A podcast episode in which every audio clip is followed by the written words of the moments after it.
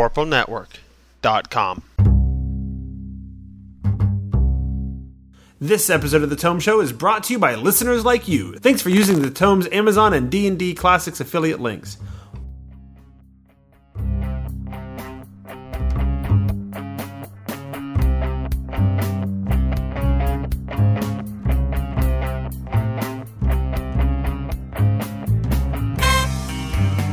Welcome to the Tome Book Club for November and December of 2015. The Tome is a D&D news, reviews, and interview show, and I'm your Tome host, Jeff Greiner.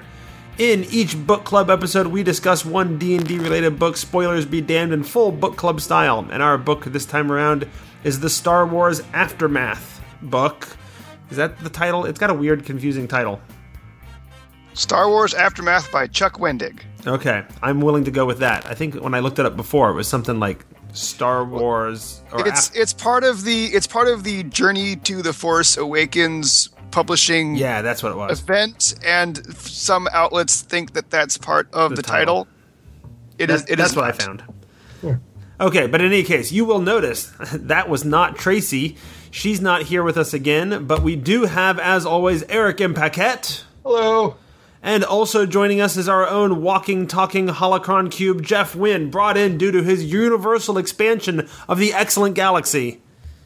May the Force be with you. You like how I'm going to mess up all of the continuity stuff tonight? Uh, I, do- I do not like that. Oh, well, that's why you're here because you have the the continuity uh, expertise, right? You you are um, knowledgeable of the expanded universe. Did I say it right this time? Yes, it is the expanded universe. Very good. Uh, so Jeff is here to uh, to fill us in on on anything we might need to know from there as well. Um, and you know he likes reading books and talking about D and D. You might know him from the Appendix N podcast. That's right. Listen to the Appendix N podcast, folks. All right. Uh, so this episode tells the story of the Star Wars universe after the original three movies. Uh, the Emperor's dead, Vader's dead, the second Death Star went all kablooey. Uh, that's the technical term, right? Yes. Okay, Yes. good. Uh, the Empire, however, is not yet gone. This novel, in some ways, sort of explains the new status quo between episode 6 and 7. Uh, it is appropriate that we are recording it then on uh, the day that episode 7 has come out. Uh, at this point, has anybody on the panel tonight actually seen the new movie? I have not. I think it comes out at midnight tonight. Okay, well, I know there are some theaters in my town here showing it uh, an hour and a half ago. There was some pre-release I had been shown. I know my prime minister has shown it to some hospital kids in the area. so there, there was a news story today that that uh, there's a little museum, kids museum theater that was show had actually three showings before midnight tonight. So busy, busy. So anyway, none of us have seen it. It- This is the day though, so we figured this is a good day to talk about the novel that, you know, maybe if you haven't seen the movie yet or you have, this might fill in some gaps for you. I don't know because none of us have seen the movie. So, uh, who wants to tell us what Star Wars Aftermath is about? Ooh, ooh, me. I think Jeff does. I think so too. Uh, Star Wars Aftermath is about a uh, group of heroes on the planet Akiva, Akiva, uh, who come together by by chance to stop a meeting of some top rebel official, uh, top Imperial officials, uh, who are there to discuss the future of the Empire or the Imperial Remnant. Your your slip there, by the way, I thought was um, maybe a little Freudian too, because that is one of the themes of the story, right? What now is? that the rebels have won, um, are the rebels becoming the new empire, and are the, is, are these Imperials becoming the new rebels that are in hiding and, and trying to not be caught? Yes, one of one of the themes is the uncertainty of of the future, which I, I believe is because uh, Chuck Wendig actually probably doesn't know anything about the Force Awakens. Uh, certainly did not when he was contracted to write this book, probably about about a year ago. Sure, at least. So um, this this book was a disappointment to me in in one respect, in that uh, it it was advertised as sort of bridging the gap between uh, episodes six and seven, and I, I, think we're going to find that it it doesn't really do that in any real sense. Sort of like the Sundering series didn't really tell us anything about the Sundering. However, it it is a great novel. Eric. So, and that's interesting, right? Oh, what did you say, Eric? Well, basically, it is book one of a series, which I believe, and it is takes place six months after Return of the Jedi. Right. So compared to Force Awakens, which is thirty years after. after right, and, and, and I could see uh, that a time, a timing be that this series, or I, I think it even called it the trilogy, where uh-huh. it starts six months after and it ends six months before Force Awakens, and then the other one is sort of you know 15 years in or whatever. Oh, and, it's entirely possible that that's not at all the case. Um, right. But I could certainly see the trilogy as a whole kind of filling in that gap. I'm, um, I'm not even sure Mr. Wendig knew that he was writing a trilogy when he was contracted to may, write this book. But you're you're you're not interviewing Mr. Wendig after this show, are you? Um, Tracy tried to set that up. I think she had uh, hopes that she had a way of getting a contact with him, but we have not pulled that off yet. Oh, that's that's that's too bad. No, who knows? Maybe in the future. But uh, so yeah, uh, if anything, so what does it tell us? I guess. I, I, guess if anything, it tells us that the end of um, episode six was not the end of the Empire. Right? That's the, mm-hmm. the the big theme. That the Empire didn't just fall apart when when Palpatine died. Right, and so so far this is this is pretty much uh, keeping to the general um, ideas that the the previous expanded universe laid laid down. Um, the the years following Return of the of the Jedi, you had the New Republic fighting what was called the Imperial Remnant.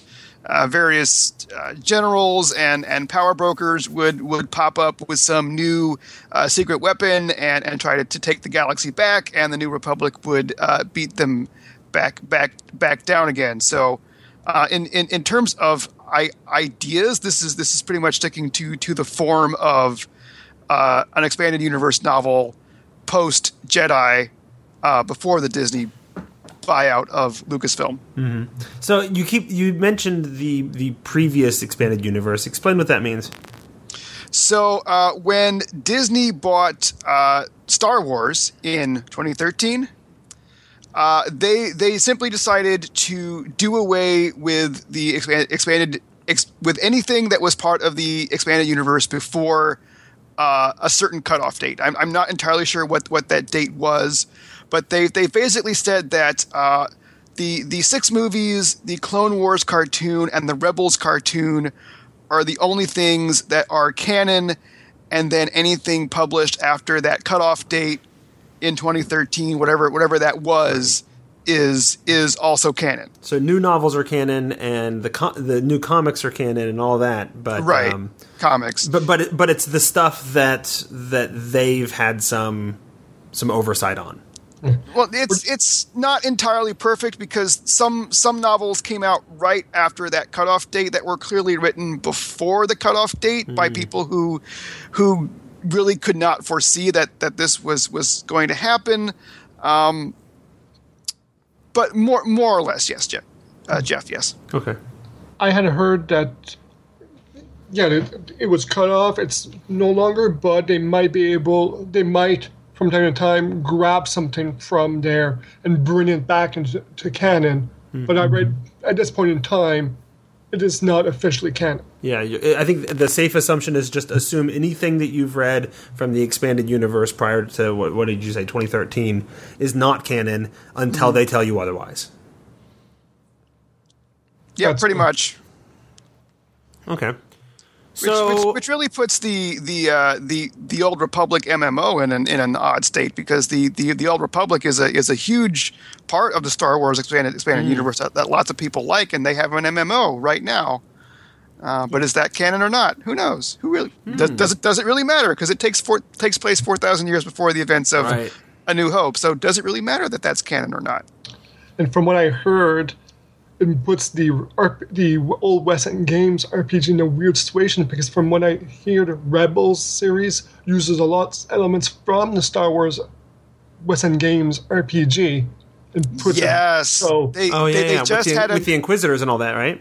they they just had an episode with a with an Imperial interdictor cruiser, which was a huge part of the of the of the EU. It was it was basically a ship that could that could that could pull a, a, another ship out of out of hyperspace, and I, am pretty sure it was introduced in the in the RPG so that GMs could could use these things to set to set traps hmm. and, and and whatnot. And one showed up in an episode of Rebel, so it's it's it's canon now. Yeah, and and I, as I understand it, just from a little um, Wikipediaing, um, that the Inquisitors that show up in Rebels were also um, something that came in through the RPG because they wanted people to be able to fight Sith without having to break the rules about how many Sith there usually are. Mm-hmm. Yeah, I think I think the the West End Games uh, RPG was was really responsible for for defining and and fleshing out the universe early on. Mm-hmm. Uh, they they sort of gave people an an idea of, of the size and scope of, of the, the empire and the the rebellion and all, and all these different factions and, and fleshed out various uh, alien alien cultures. The the the EU that that we think of starting with with with the Thrawn trilogy didn't didn't really get off the ground until until the 90s. But uh, West End Games was was was out there in, in 1987, so they were they were a bit ahead, ahead of, of the pack, so to speak. Okay. I, well, and I have very little idea about what you're talking about, but I did just happen to buy the the um, comic collection of the Thrawn series, so I'll look forward to seeing what that's about. Excellent. Comixology had uh, one one day of their big Star Wars build up thing. They had one day, the day, four days away, where mm-hmm. uh, but they put a bunch of collections on sale for four dollars, and I'm like, oh well, this twenty five dollar omnibus edition for four bucks. I'll, I'll check that out. Mm-hmm. So there we yep. go. But none of this has to do with Star Wars Aftermath because that's in the new canon. Yes, it is. All right. So, new canon. Um, the book is kind of set up into thirds, to my mind, anyway. Yeah. Well, there's there's three major acts like any stories, but it is in the book, there's part one, part two, part three, and there's a part four. Yeah, but part four uh, really is, is, is, is an extension of part three, right? Yeah. Um, I feel like like it was part one. You're introduced to all the characters. Part two, the characters get together and become a party. Part three and four, and then they do stuff. Yeah. Right. Well, basically, it's Act One, Act Two, and Act Three of any sort of movie and all that. Mm. It was very, in many ways, very formulaic. Like it, there were not a lot of surprises once you figured out that oh, part one is you meet a bunch of people, part two is they get together. Well, reading it and listening it because I got the uh, the audiobook mm-hmm. just recently and it was fun with. Does I have to this as a side thing? Does all uh, audiobooks that you guys listen to have like sound effects and no. music? No. No. Okay. We'll get back to that later. Mm-hmm. But I found we can get back to that. I found that for the story has lots of elements that were similar to A New Hope.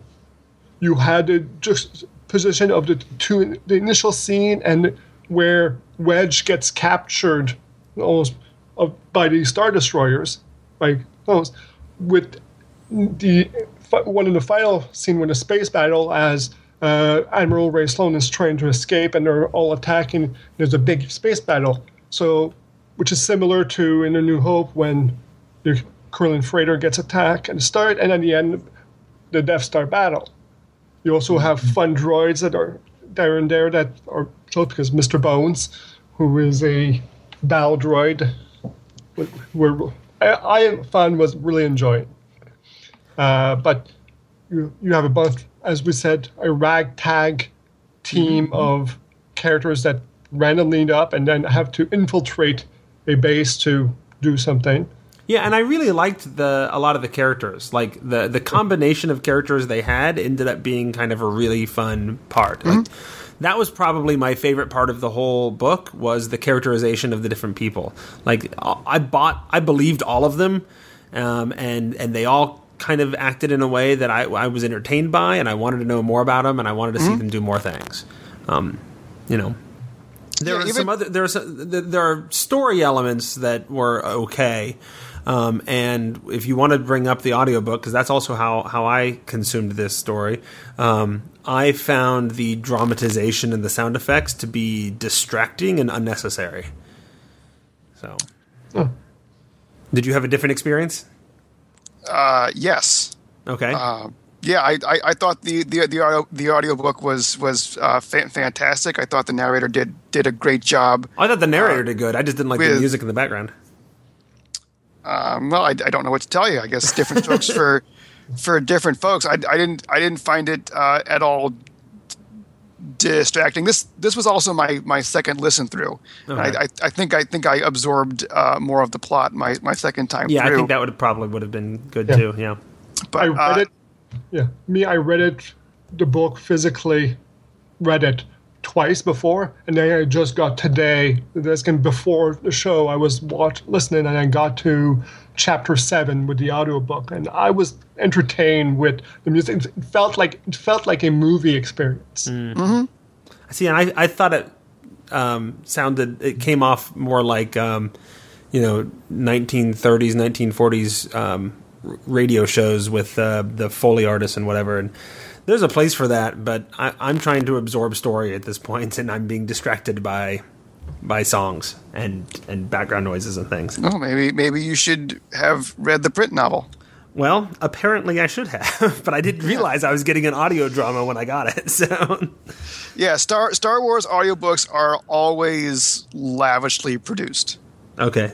I mean, Lucasfilm and, and Disney they've they've got the money to, to hire talented artists and and and uh, st- sound effects crew, so they they go they all all out. And they own the licensing; they don't have to pay somebody mm-hmm. to get the music and all that. Yep. Yep. So can can, can we talk about uh, about the characters? Because I think I think that's the, one one of the best things about this this this this book is is the amount of diversity uh, in in in in the characters. We we have uh, a a um, we we have a female rebel who's who's a who's a pilot and and and a mother. Uh, she's a single mother, but that's because her husband is dead or possibly in imperial jail. Uh, we we have a, a, a female Zabrak uh, bounty hunter. Um, we we have the rebel pilot's teenage son, and we have a uh, gay ex imperial. Mm-hmm. Um, and Nor- Nora Wexley's uh, sister. Uh, that, that, that's that's that's the rebel pilot. Her her sister is is a uh, lesbian and and is and is in a happy married uh, re- relationship. Uh, the villain uh, Sloan Sloane is is a black woman, and all all throughout throughout this book, there's there's. How do you know she's a black woman? Did they say that? They say that yes. Okay, I just again I was distracted, so I may have just missed it she's a, she's a smart woman too. She's mm-hmm. figures mm-hmm. out very stuff, and you see that very early on. There's like figures a few things out, and she feels really good. Yeah, she she she feels like a villain that you you you almost want to like.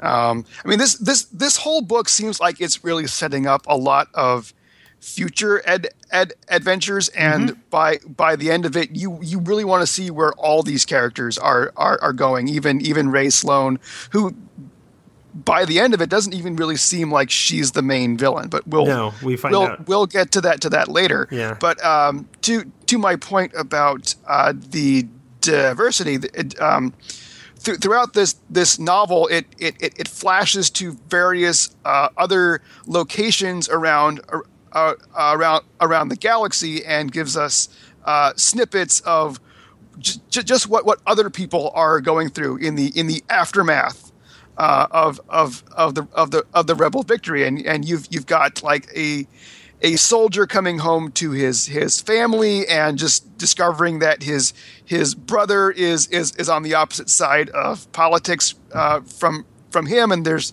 there's the fallout from from from that um, you you have a surprisingly uh, feminist uh, gangster. Uh, there's so there's there's like a 15 year old boy who like comes to him uh, in in this scene and the the boy's like I saved your your woman and the gangster's like she's not my woman you can't own a own a woman, which, you know, it's just kind of surprising coming out out of the mouth of a of a gangster on on level thirteen thirteen of Coruscant. You, you've got um, another boy who's part of the Ankle Biter Brigade, who, who, who just casually mentions his two two fathers. Oh, mm-hmm. Yeah.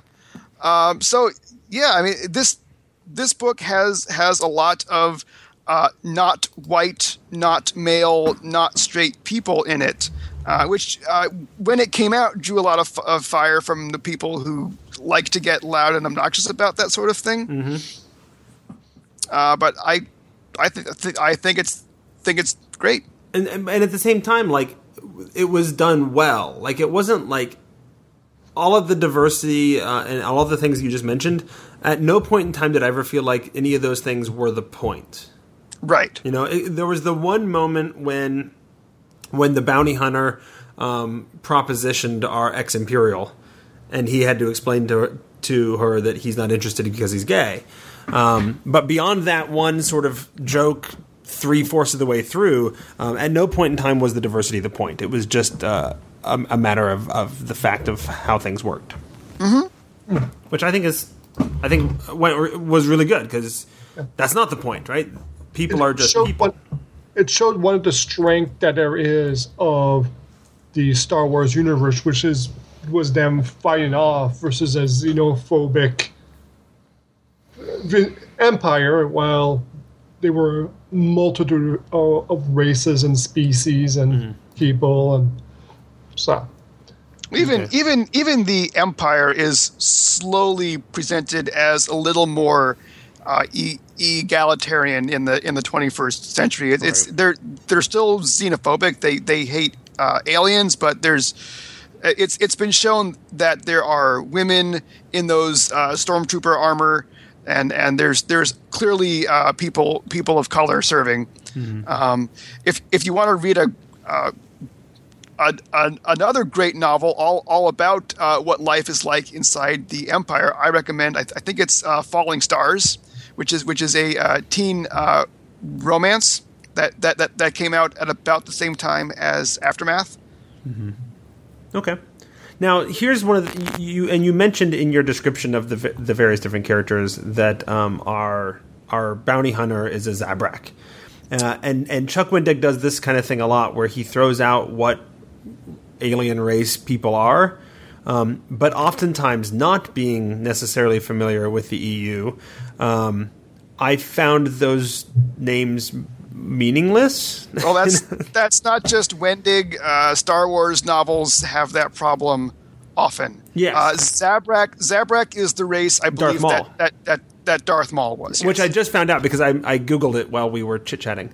Right. And you you just sort of learn these things like as you read the novels, just Right. like you learn what a what a mythol is. And you and you never have to learn those things when you're watching the movies because you can just Right. see what they are. Right. So, yeah. Well, cool. It's it's it's, it's a standard for all any type of IP, as you say, universe where you have multiple inbred species, all that. Hmm. I mean, Yeah, this this this novel could have benefited from one of those glossaries that they used to stick in the back of like for, Forgotten Realms novels and stuff. Yeah, and if uh, anything, I would argue that, that it's even more necessary to add some extra help like that with a Star Wars novel because people are familiar with the universe, but they don't mm-hmm. necessarily. I mean, depending obviously with your level of familiarity, you may not necessarily know all of the different pieces of it. Mm-hmm. Uh, and and what each alien race is or whatever. Whereas in the Forgotten Realms, if somebody mentions, "Oh, that's an elf," that doesn't need to be described necessarily, right? Because Right. people have a vision of what an elf is. Now, if you mention a mythal, they probably are in the novel going to tell you what it is. They're not just going to toss off the idea of, of, of a mythal and then move on. Or if there's an unusual sort of um, race that pops up, they're probably going to, you know, hey, that's a Shatter Kai, and then just move on. They're, they're, there'll probably be at least a, a line in there to, to help people along. But um, I, I, I got very few of those, you know, in the in this novel, and so Yeah. just something I, I had to, to think on. And because I was listening to it instead of reading it, it's not like I could just stop and Google it real quick. Well, maybe maybe it's to en- encourage you to, to, to buy one of the many many uh, large Star Wars uh, Encyclopedias. and, and encyclopedias. Yes. Well, there's also the Wookieepedia that exists that has all the Star Wars Right. knowledge. That's Yep. my encyclopedia for Star, Star Wars. Wars.wikia.com. It's a it's a indispensable indispensable resource for any anyone uh, exploring the expanded universe. Right on. So, have, we gone through all of the characters more or less? Uh, Nora Wexley, Temin Wes- Wexley. Uh, that's that's that's the mother and and, And and, son. son. Uh, Jas Jas Emari, the the bounty hunter, and Sinjir Rath Velus, the the ex Imperial loyalty officer, uh, who was who was my favorite character because he was always drunk. Uh, Rae Rae Sloane, the villain, and her her cadre of various uh, Imperial uh, uh, officers. I, I could name them all, but Uh, and and Bones or Mr. Bones or whatever he was. yes, the- Mr. the droid. Mr. Mr. Bones was awesome. Oh, there was another um, thing Oh, about part, characters I was gonna mention. part but- way through, we there's there's a there's a rebel pilot. There's there's an, another rebel pilot that crash lands on the on the planet. Uh, Jom Barell, I think. Yeah, that's who I was going to talk about because this guy's kind of shows up. I, I didn't even feel like it was halfway through. It was like almost towards the end of this guy kind of shows up. And, one one of those elite, elite to be able to go and actually help out in this situation. And well, and by help but- out, you mean almost shoot down the ship that they're in. yeah, Okay. Uh, but m- most of them, most of the of the units got killed off, except for that guy who was. He didn't do much. It was more like supporting just their character, mm-hmm. because most of the main protagonists basically executed everything. They're like, oh, and they're done. But then again, Ackbar, who was leading the, the rebels troops, didn't know what was close because it was all cut off by the Imperials. well, and and um, and the reason I think this guy becomes was it um, what was his first name? Uh, Jom, Jom. Okay, I keep like wanting to just like call him. Like Tom, but with, but with a J. I keep wanting to call him like John, like J O H N, but Yeah, It's Oh, Jom. It's, So yeah. John Barell, uh, I felt like was kind of slowly faded into the story for us because at the end it feels like he sort of joins the party. Yeah, I think know? he was intro- introduced to tie up some some um, plot holes that that Wendig was having problems with. That but it, it it sounds like we're we're going to learn more about him in Right. in the next book. I think, yeah, I think in the, in future books it sounds like he'll be part of the group. Yeah. But other characters that are more t- tied to the original series, there's Wedge Antilles, who pretty much is the the princess who's been captured that everyone's going to trying to rescue. That's a that's a funny way of way of looking at it, but Mm-hmm. yeah, That works out. Although, although him being captured brings up an interesting uh, point slash question I have. Um, Yeah. How horrible is the security on Imperial Star Destroyers? Like uh, horrible. through, throughout the movies and then in this book, um, people like just land ships on the Star Destroyers and then sneak away and are never found for hours on end. They will search all over the Star Destroyer for them. It's like this. It seems like there should be a large military population there. How is that One of- not? One of the defining one of the defining features of the Empire is their incredible ineptitude. I mean, you've, you've, you've got stormtroopers that famously cannot hit the broadside of a of a of a barn, and and the novels and, and movies are, are full of people just fast talking their their way past any any situation they find themselves in. In fact, that brought up an interesting point too. Uh, I liked when they first introduced Mr. Bones, the the the what B one battle droid that you might know from uh, episode one. Yes, right? They introduce him, and um, the characters that that are being threatened by him are like, "What are you talking about? A B one battle droid? Like." These are the only things in the universe less feared than a stormtrooper. What do you, you know? of course, it's gone through significant modifications. Right. Uh, the the B one uh, battle droid for for for, for the listeners, uh, also known as, as as clankers, are those robots from the prequel trilogy that that say Roger Roger. Right. That's what they are.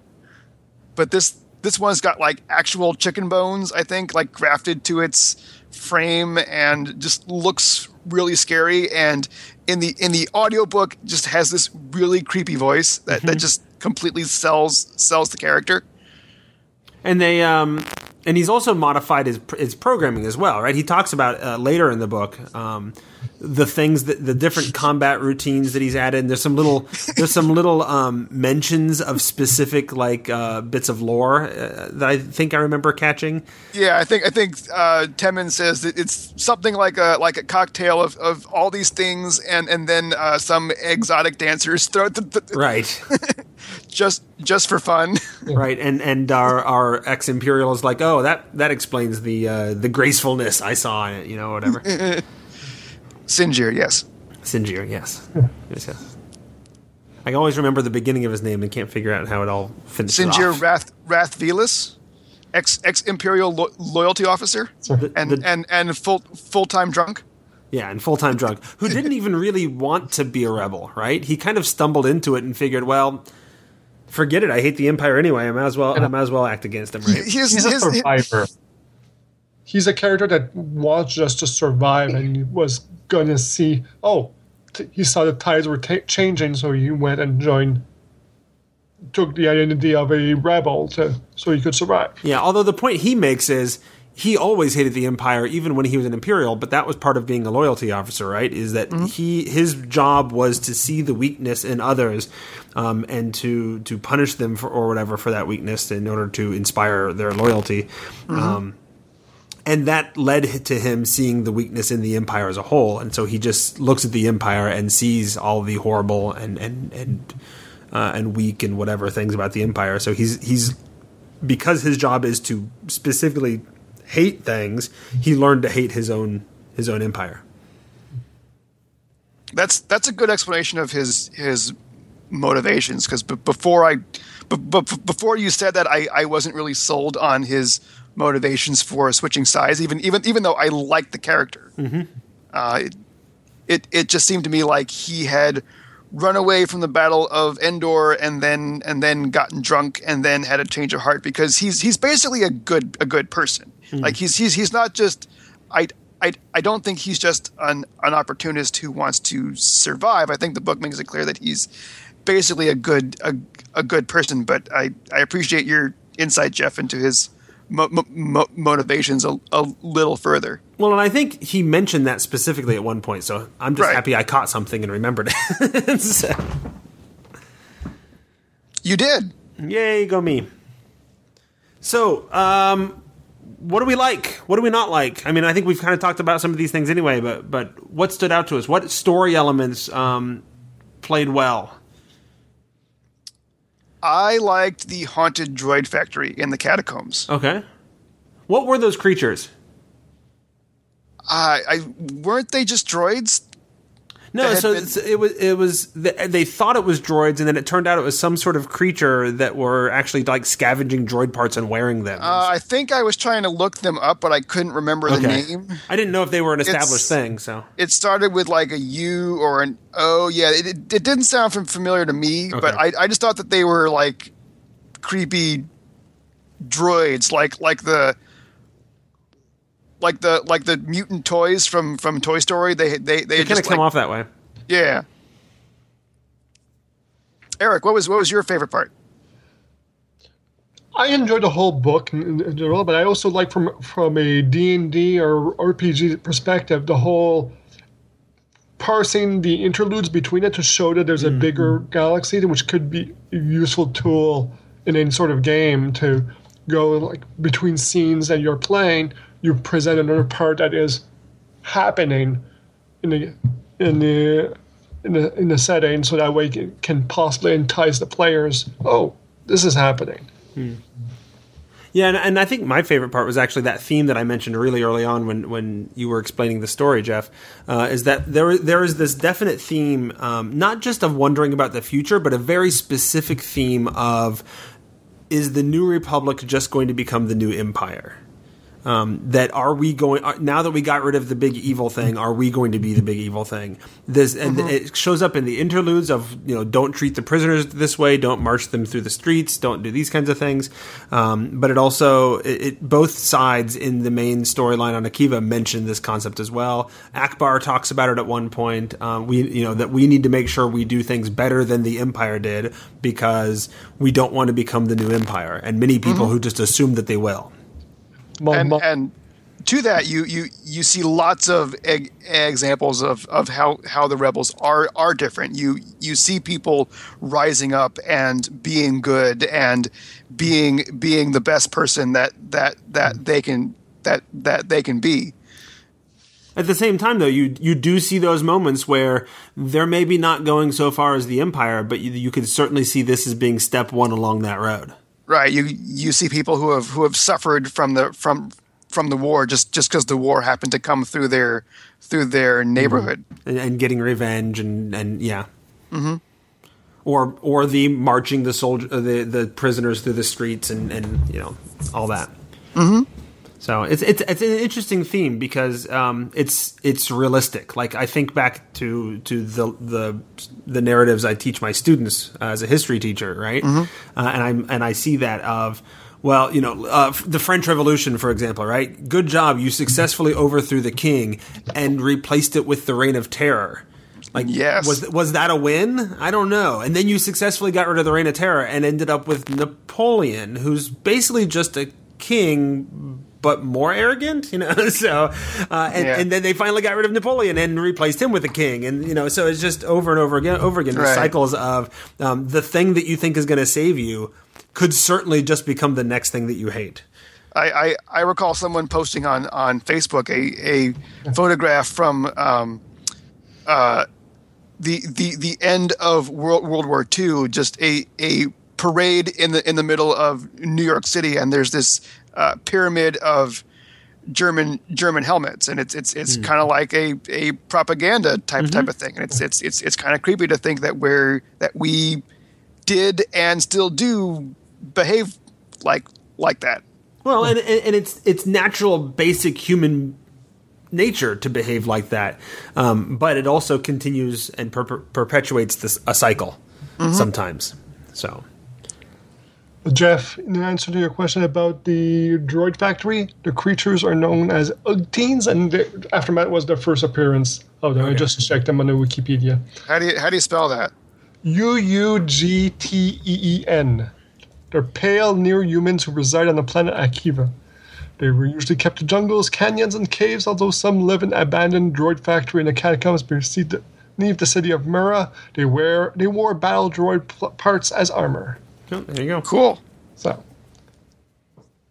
but yes, the yeah for the changes for the rebels and all that, you also see like Mon Mothma making the decision to cut most of the uh, the the military to, be, to show to be different. Uh, you that stru- structure of helmets you saw, Jeff, of based on World War II, you see something similar in the book, one of the interludes where they have a bunch of stormtrooper helmets painted of different colors.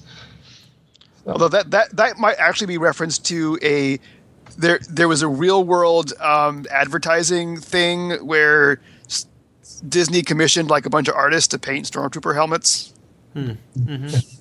and then and then posted them on like Instagram and whatnot. Mm-hmm.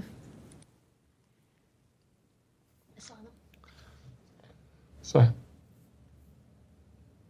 All right. So, um, any other, I guess, thoughts we want to we want to discuss on this book before we sort of put a pin in it?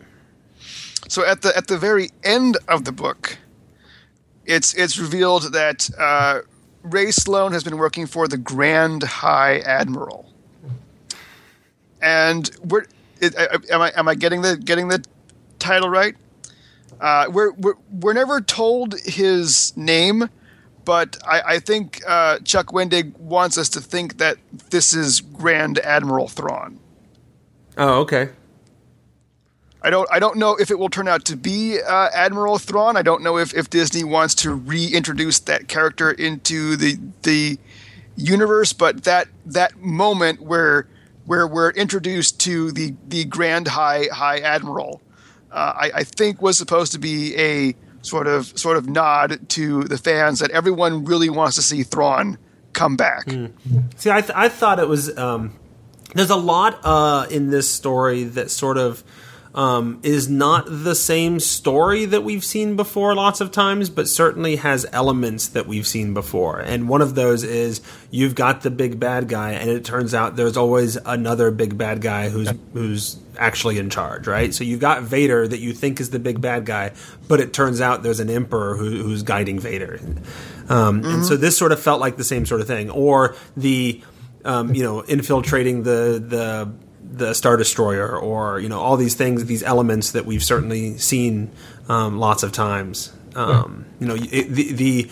Um, I've been captured and I'm escape and I've uh, I've been captured by the enemy and I'm going to use that to my advantage and get what I want and actually it gets me f- closer to my goal, not further. You know. Uh, I mean, that's that's not even just Star Wars novels. That's No. any action ad, adventure novel. You can you can find that sort of sort of thing. No, but these are also very specific things fro- that that are elements in the movies that that very clearly are showing up here. Um, sort of, uh, and I- and I don't.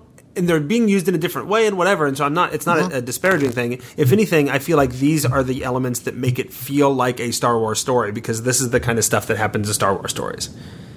Yeah. Yeah. No, that's one of the things. I when I saw that uh, in the book, I just checked it. The title. They just give the name of Fleet Admiral, but uh, it, yeah, it makes Rae Sloane the Vader of the piece. Mm-hmm. And the Fleet. I, I, I, I don't I don't know that she's quite Vader. She's she's not nearly as Oh no no no! But she's but she's serving that role. yeah, the role of the second in command that is orchestrating stuff that was the current first bad guy. Right. kind of like in A New Hope, Vader was the first bad guy.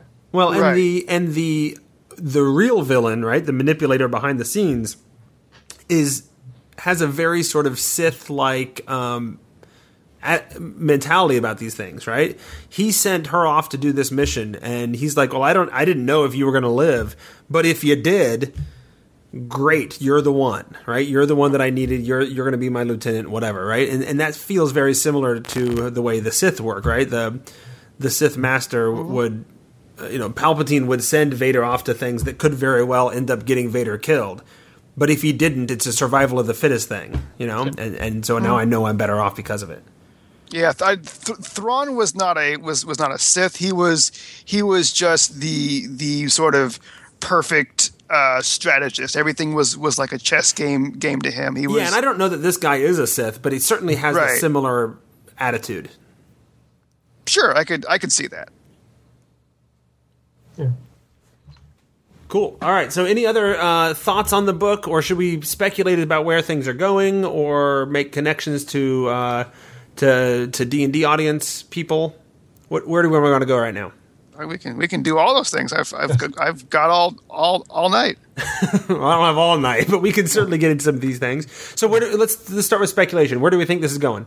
And we've talked a little bit about that, right? I, I, I think we've now formed a party. We've added the um, Jom at the end there, who's going to, I think, be part of the party, and they're going to what run missions for the for the I guess not rebellion for the new republic.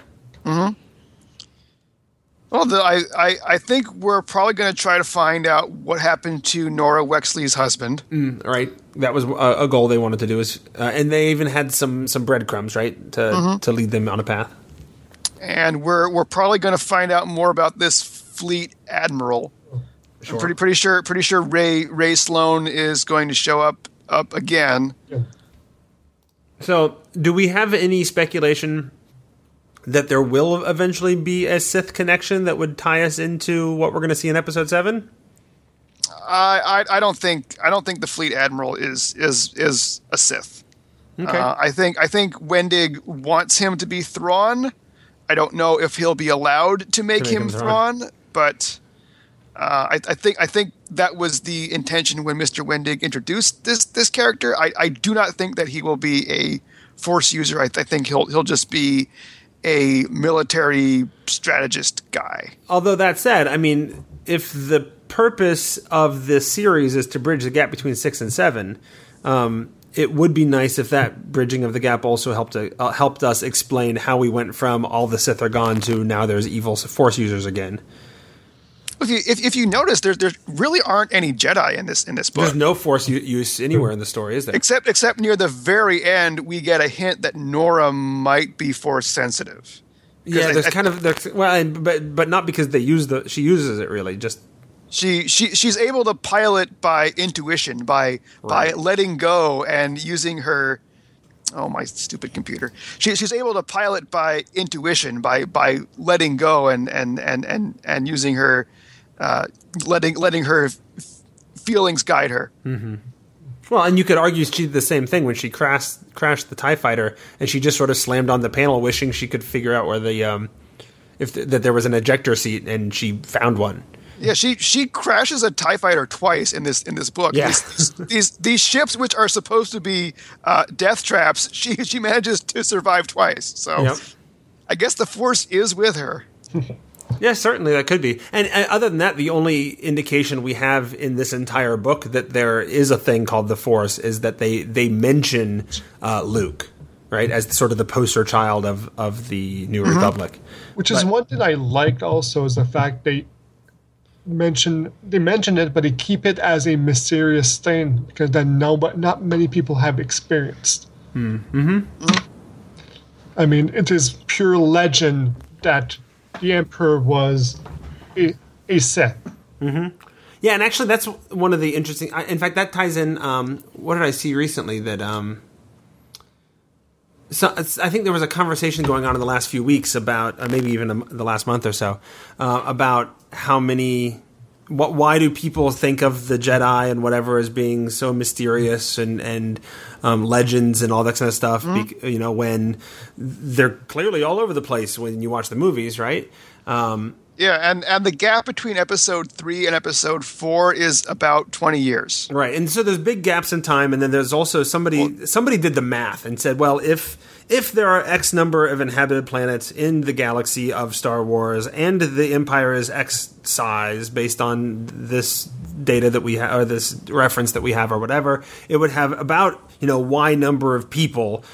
And then if you look at the number of, of Jedi out there, it's so infinitesimally small that the vast, vast majority of people, like 99% of people, would have never seen a Jedi before.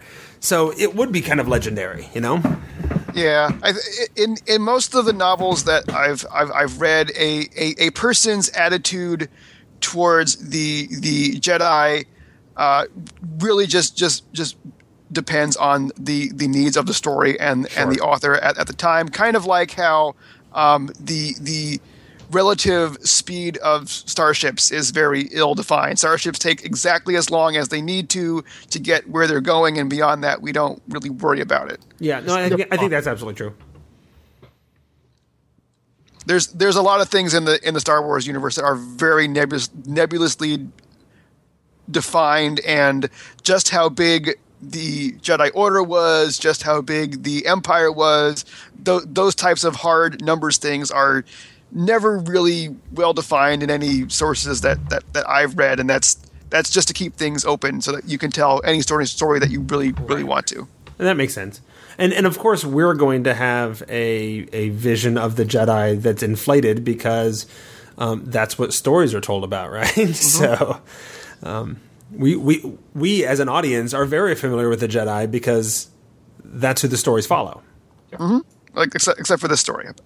Except for this story, which has Luke mentioned, but even this story, right? We were just talking about how of all, you know, if if the number of Force users is so small, and then you know one of them happens to be this person, maybe, and didn't even know it. Mm-hmm. So she's too old to be trained, though, right?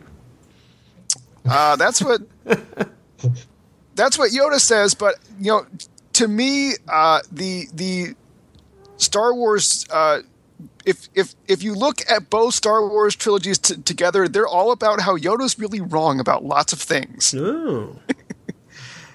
he, he was right about Anakin. He was right about Anakin, and yet they still took him into the Order anyway. Well, yeah, but that wasn't on him. He said no.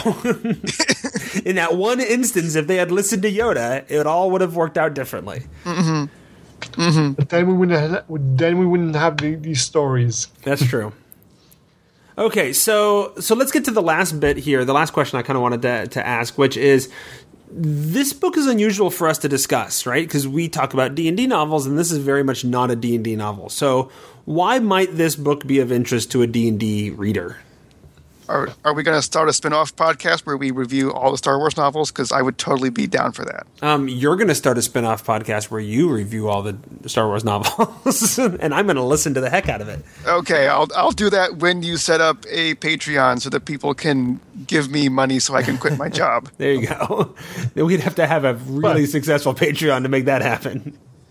But back to the question, it's useful for D and D because uh, Star Wars has lots of the tropes that you find in D and D. You have the like as we went to know, you have this ragtag group of of adventurers who meet up through luck or purpose from from a narrative purpose and see there's something in trouble they go they go into this base so there's the dungeon crawling that, that, that happened in this mm-hmm. this story. Mm-hmm. Go in close. They have some bunch of action scenes some of them might be have some ma- magic if we're thinking Norra and the mm. Force those so you have these elements in there that speaks to D and D. Yeah, there's a lot of D and D in it, right? It's a you form a party, you go on adventures, they mm-hmm. find themselves in way over their head, and yet somehow foil the the villain who mm-hmm. should have been you know way more powerful than them, and yet somehow they manage to pull off, right? Mm-hmm. There's there's there's not a lot of the uh, leveling up and, and acquiring of treasure in, in this in this s- s- story, but yeah, you you you do have a, a lot of the, the, the other elements of of D and D. Definitely. Yeah, I mean, and it's not it's not a D and D story, so you're not going to have all of the elements. But I think there are some actually there's some very like I was surprised, especially with the the whole party building thing. Right, um, I started the the first third of the book, and I, and I got through it, and I'm thinking. Is this whole book going to be this crazy and disjointed before I figured out the formula of oh no they're just going to introduce characters and then they're going to form a party and then they're you know and do all that. Once I figured out what they were doing, then then it worked fine. Um, but at first I'd been like, this is just crazy and disjointed and, and kind of a mess, right? yeah, I think I think I felt that way the first time I, I, I mm-hmm. listened to it, and, and listening to it a second time definitely, I, I definitely en- enjoyed more. Right, because you knew where it was going. You knew that they were going to get together. Yeah. So my, my advice, listeners, listen twice. There you go. There, there you go. The story's so nice, you had you had to listen twice. Well, hey, you get even more for your money that way. If, if you read every book two times, you're getting twice the value out of your money. And me, when I was reading it, I was seeing from the start that it was of oh the introduction of the various characters of a group that oh, that gets introduced because hmm. you even see that in the movie. I mean, you first get introduced to to Luke, then Obi Wan, hmm. then you get Han and Chewie get introduced. Oh, sparse in there, you also have scenes where you get introduced. Well, because even before Luke gets introduced, you get Leia introduced. Mm-hmm. So. and, and and all all throughout the first half of A New Hope, it, it cuts to the bad guys aboard aboard the Death Star. Mm-hmm. You know, having having their their co- conversations. Which is consistent with what we see in the movies too, right? Yep. Sometimes the movie follows Vader. Mm-hmm. Yep. Well, cool. Any other let me- thoughts? Any other last things we want to say about this this book? Well, let me let me ask you, Jeff Greiner, Okay. as as someone as someone who is uh, just now dipping his his toe into the Star Wars expanded universe. Does does reading this novel make you want to read more? Does- Does it does it make you want to go back and read stuff from before the Disney merger, or does it make you just want to go forward and uh, ex- explore the new canon as it as it comes out?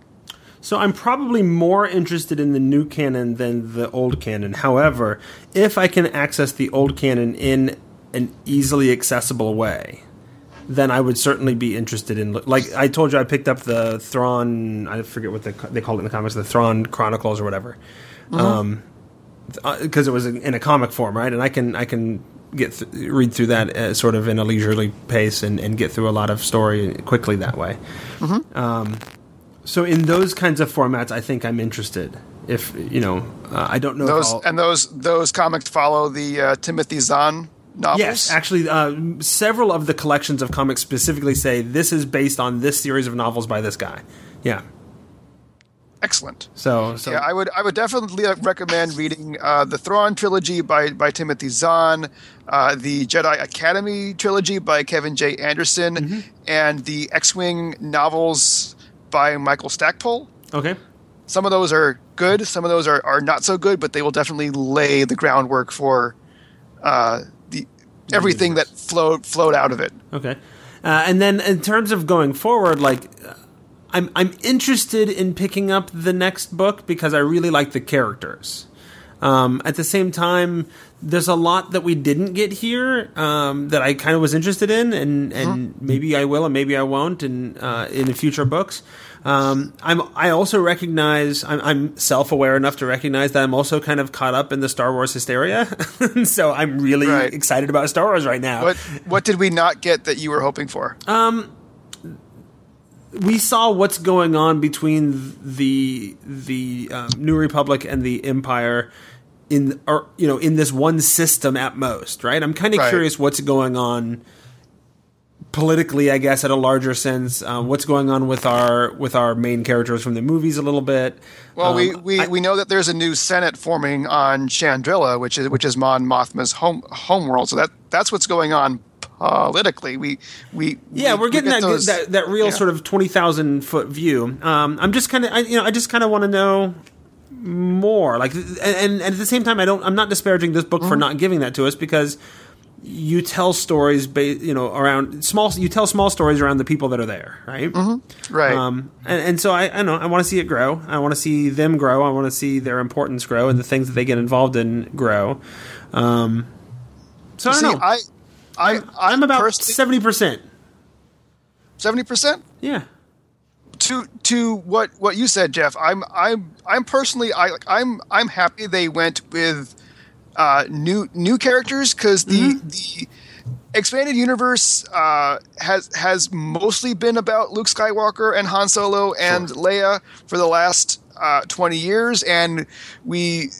I mean, it seems like every time the galaxy is threatened, those three people had to go out and, and save it, and then and then they had kids, and their kids were saving sa- saving the, saving the galaxy, and uh, the the story of what happens to Luke, Leia, and Han after the Return of the Jedi has has basically been told in right. those in those books, and I it, and then thrown out because it's not canon anymore. And and it it turned out it wasn't really a great story. It, sure. it turns out they they had more adventures and well, their uh, adventures were okay, but not as exciting as the adventures in the movies. Sure, no, and I'm glad they used they didn't use those characters either. I guess um, I'm not. I guess I don't know what I want more, um, but but and I'm and I'm glad they didn't use those characters because we know those characters are going to show up in the movie, and I certainly mm-hmm. don't want to follow their story all the way to the movie. Right? I want there to be a sense of mystery when I go into that movie, um, and to be like, oh, this is what's going on. Let let that let their story play out there Right. And I, am sure. There. I'm sure once episode nine is out, uh, novelists will will have we'll a field day. Yeah, closing closing in the in the gaps for the next 20, 25, 30, 30 years. Sure. Well, and if Disney has their ways, we'll have another what 25, 30 movies by then. Yeah, well, we were supposed to have the movie that's linking to how they got the plans to the Death Star. Yes, Rogue Rogue One. Mm starring the lady who played uh, Black Cat in Amazing Spider-Man 2, except she wasn't Black Cat, and she was only in the movie for for five minutes. okay. Yeah. He seems to have in the. Are we going to see Minnie Bothans die in that movie? I hope so. I hate those Bothans. If there weren't many Bothans dying in that movie, I, am going to be very disappointed in Ackbar. Ratty furballs. Wasn't it? Eh, wasn't it Ackbar that said many Bothans died to get that these was, to us? That was Mon Mothma. Oh, that was Mon Mothma. Okay. Ak- Ackbar said it's a trap. Yeah. Well, yeah, I know that. Although. For this is off topic, but have you seen the bad lip reading of the original trilogy that came out on YouTube like yesterday or today? Uh, I I have not yet. Okay, so there's a YouTube channel called Bad Lip Reading, and they they take you know Oh. TV shows or movies or sometimes they'll do sporting events or whatever, and then they lip read um, what it looks like they're saying on top of, of what's there, right? Ackbar is a puppet, so he could just be saying almost anything. Right. He he could be, and, and they do that, right? With Darth Vader, they actually have uh, Jack Black doing the voice of Darth Vader, and he's saying all kinds of Oh, stuff, dear. right? But for Ackbar, because he's fish-like, they just have him going blub blub blub blub for the whole thing. It's kind of hilarious. But there, there's been poor videos Ackbar. of Darth Vader still being spoken by James Earl Jones, but pro- taking lines from his other movies. Oh yeah, He's yeah. more upbeat and all that, and rather than no, so which those those. But now we've gone really far afield, though. Any last that, thoughts yeah. on the book? there there's feels of links to the Force Awakens because there is a character in one of the interludes that is buying uh, Vader's lightsaber, or he's told that it is his. light Oh, Yeah, those those might be like what what become the the Kylo Ren people. the Force possibly. Order. Yeah, or at least it, it gives some clue that Vader's stuff is out there somewhere, maybe. Or Or or that, that that that there's a cult that just kind of worships Vader and wants him him to come back. Or yeah. Oh yeah, and, and and that was one of the questions that came out when you know in the lead up to Force Awakens too. Is like we we know the scene from the trailer where they're holding the guy's holding uh, Vader's mask, and the thought is, where'd they get that? Like we saw what happened to Vader's body, right? We, we saw Vader on Endor being Oh, pieces pieces of Vader's armor and his accoutrement show up all the time in the in the EU. I, I remember reading one young adult novel where the, the plot revolved around a villain who had managed to grab uh, Darth Vader's glove, like the one he used to force choke people with, Okay. and, and, and that like that was his claim to fame. That's that's what he was going to use to take power and take over the universe. So that's yeah, that stuff happens all, all the time. I would think if I'm Luke and I've just burned my father's body on Endor after winning this fight, I would then like gather up the ashes and the, the remains and do something with them. But oh, okay, also, I guess they just we scattered them to the four winds. as Yeah, we I learn, as we learn in D and D, there's always grave robbers that are going to grab go. stuff and try to mm-hmm. reanimate and be necromancers. So. Yeah, and, and instead of the eye and hand of Vecna, it's the it's the helmet and the glove of Darth Vader. or I could, or Luke, you know. 20 years later is down on his luck and he's selling Vader parts for him to pay his rent. You know? All right, now we're we're clearly done with this episode, I think. We're gonna go watch the uh, five hour of uh, Darth Vader being burned, replace it, which is replacing the, the, the annual Yule log. yeah, there you go. I'm gonna I'm gonna drink uh, whatever uh, Sinjir was was drinking in that in that one bar that tasted like uh, paint thinner until it is oozing out my pores. All right. Well, then we're going to call this the end of this episode of the Tome Show Book Club. I want to thank our listeners for using our affiliate links at D&D Classics and Amazon. I also want to thank Jeff Wynn for joining us and bringing us his extensive, expanded knowledge. Thank you. And if people want to find more of Jeff Wynn, you should go over to thetomeshow.com and find his Appendix N podcast, as well as all the other great Tome Show shows over there. You really should. You really should. If you want to get a hold of us, you can email me at thetomeshow at gmail.com or call the biz line at 919biztome. And if you want me to forward any messages to any of these fine gentlemen that joined us, uh, feel free to send that to me there, thetomeshow at gmail.com. That is our thoughts on Star Wars Aftermath. Up next in January and February, we will be reading Ashes of the Tyrant by show favorite Erin M. Evans. Following the events of The Sundering and in the midst of the Rage of Demons storyline, as I recall, we'll be revisiting Farideh and Halivar to see what the Tiefling twins are up to. Until then, So keep the- turning the. T- What's that? So so the aftermath of the Sundering. Yes. Sorry. Okay. Until then, keep turning the page, Tomites.